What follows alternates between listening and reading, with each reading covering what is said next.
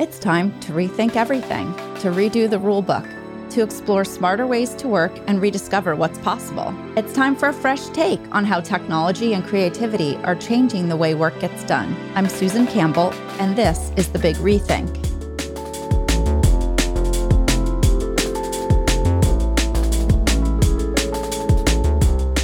Think about the last time you went to a theme park, a theater, a stage, or an arena. Can you picture it? The bright lights, the exciting energy, the interactive setup. Most of us can visualize what these experiences are like, but rarely do we contemplate what goes into creating them. Who's creating these experiences and how are they being set up? Today, we're talking about the experience behind the experience. We're joined by Mark Black, president of InterAmerica Stage, to talk about the themed entertainment industry, process, solutions, and the people behind those large scale entertainment venues.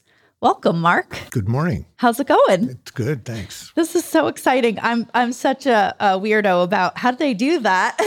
so I'm so excited to talk to you about how those really cool moments come into play. So uh, we're going to divulge a lot of secrets today, right? You're going to take us behind the scenes. What are the very carefully curated steps that go into creating that truly immersive kind of tech enabled experience? I wouldn't say that they're really that guarded or anything to begin with. They're, it's more of a creative idea that comes from either a think tank with some very talented engineers and, and show people that bring an idea, and then it has to be brought to life. And it takes a lot of different disciplines to do so. We were chatting a minute ago and talk about thought diversity. You were talking about all the different types of educational backgrounds that folks on your team have from a master's of fine arts to engineering talk about who's at the table in those discussions and what their backgrounds are Wow, it's pretty diverse. Um, usually it's just a couple of us, and we'll take these ideas and go back to our team. And that team is everything from installers, fitters, riggers, to engineers, and even artists. So, what's the most important step when creating the themed entertainment experience? I think the most important step is to understand what the final objective is and what that magic wow moment is supposed to be when it's a, you know, a themed environment or a show action piece in a dark ride. It is different than the large arenas. Uh, they're they're dealt with entirely in a in a different way when you're having that conversation with the creative team and they they bring you the moment right? This is the moment that we want to create. Talk about you know how you process that how you think about the intersection of that creativity and technology and how what you might use to bring that to life. Well there's a lot of technology. There's people that can work on you know maquettes others that do digital 3d realizations of the proposed theme or idea and then you have to make it real and it's all about you know physics and engineering and material handling and you know construction and building permits and all the things that go along with it that aren't as fun as actually doing the development and, and design. See there, if we have any young listeners, physics, most important class in high school. As my father told me when I was in high school, you have to take physics. And shop. and shop. I did take shop. Physics was a little bit tougher for me, but mm. um, he always told me I would never regret it. So, you know, we often don't think about it, but you have to. Um, talking about fall protection is a serious and very relevant priority when building themed entertainments and experiences. How do you keep the technical staff safe when you're setting up?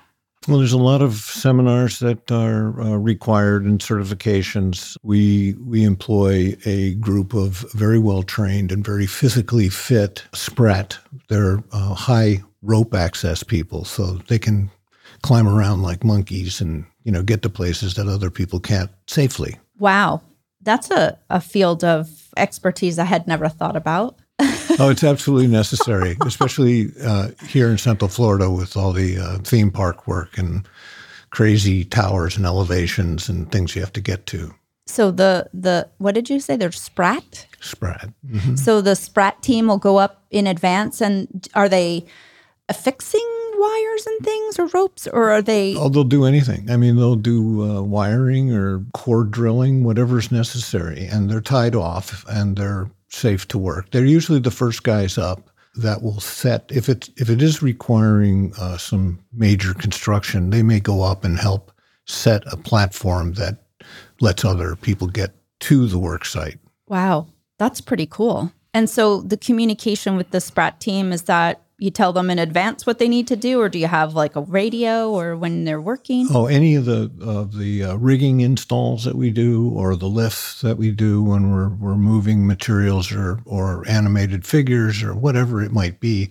There's a there's a lift plan or a rigging plan that has to be uh, submitted. Okay, it's engineered and it's made to keep everybody aware of what's going on and what the next move is, and and to make sure that everybody's going to come out safe. So, uh, what other technology are you using when you're developing or building themed entertainment experiences? On the construction side, uh, there's a lot, and a lot of advancements have happened from going with strings and uh, water levels to laser, you know, measuring devices, and even be able to scan an entire area and then have the dimensions. Yeah yeah, yeah, yeah, that's pretty cool. It's very cool. I imagine that saves you a lot of time. It can. Yes. We do a lot of work in 3D modeling, which allows us to look at everybody else's items, the ductwork, the conduit runs, the walls, um, things that might be in our way. And okay. uh, we think our stuff is the most important.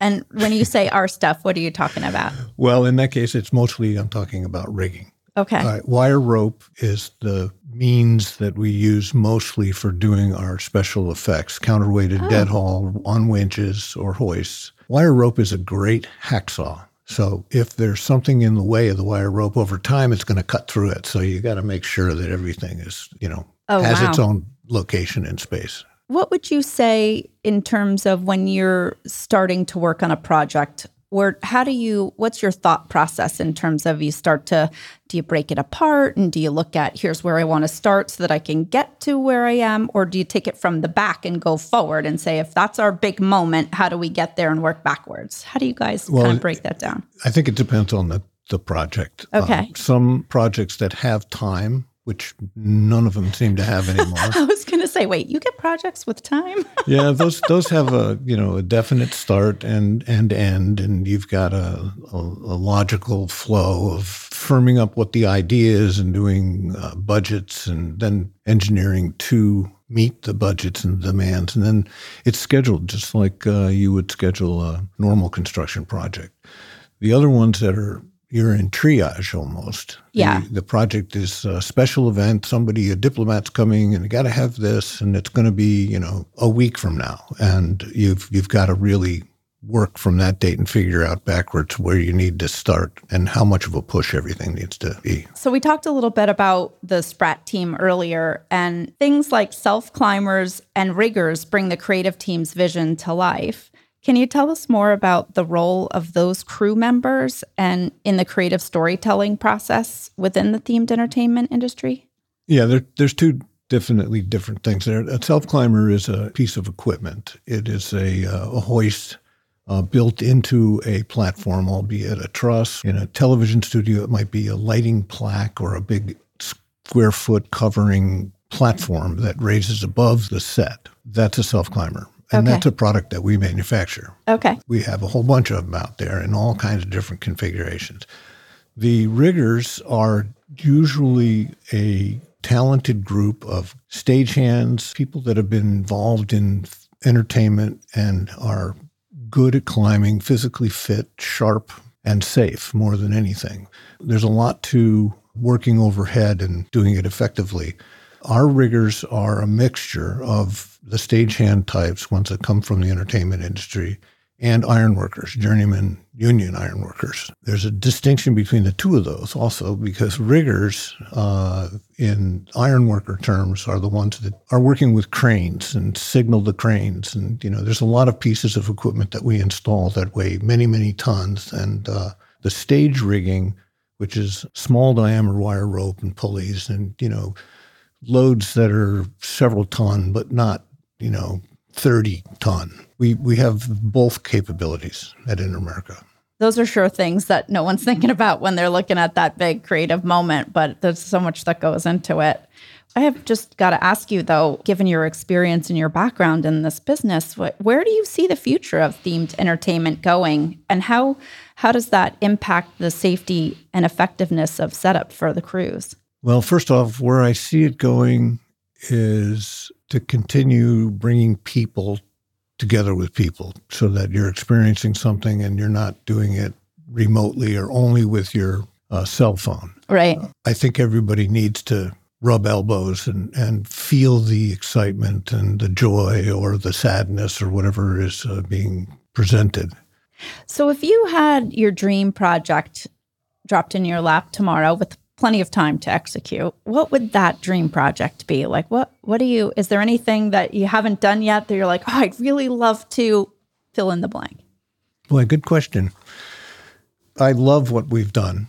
I'm very proud of it. It's uh, very unique. I don't know that there's anything more, but when it comes, we're ready. that, there you go. That's a good answer. So, just one final question. The a dear friend of mine who was a pilot would always say, first thing I'm going to check is the fuel." Right, good, good friend of the pilot. Make sure the plane has gas. Like from a safety perspective in your line of work, what's the first thing you're going to make sure to check? Wow. If it's an installed show action piece that's already been commissioned and is running, the first thing you're going to check is to make sure that it is show ready. That means you look at it from front to back and all of the drivetrain and everything, and then you cycle it before you let any people near it. When it comes to normal construction work, you've got to have that morning meeting. You've got to get everybody thinking about the safety culture that you're trying to maintain within mm-hmm. your ranks. Those are very important. Every day we have safety meetings, not only in our shop, but uh, in the field, of course, in the, in the job sites. Very important. Well, you do great work. Thanks so much for taking time to talk with us today, Mark. Really appreciate it. My pleasure. Folks listening today enjoyed the podcast. You can help us grow by visiting our feed on iTunes to rate, review, and subscribe. Or if you're listening on Spotify, be sure to hit follow. That's it for us. I'm Susan Campbell, and that was another episode of The Big Rethink.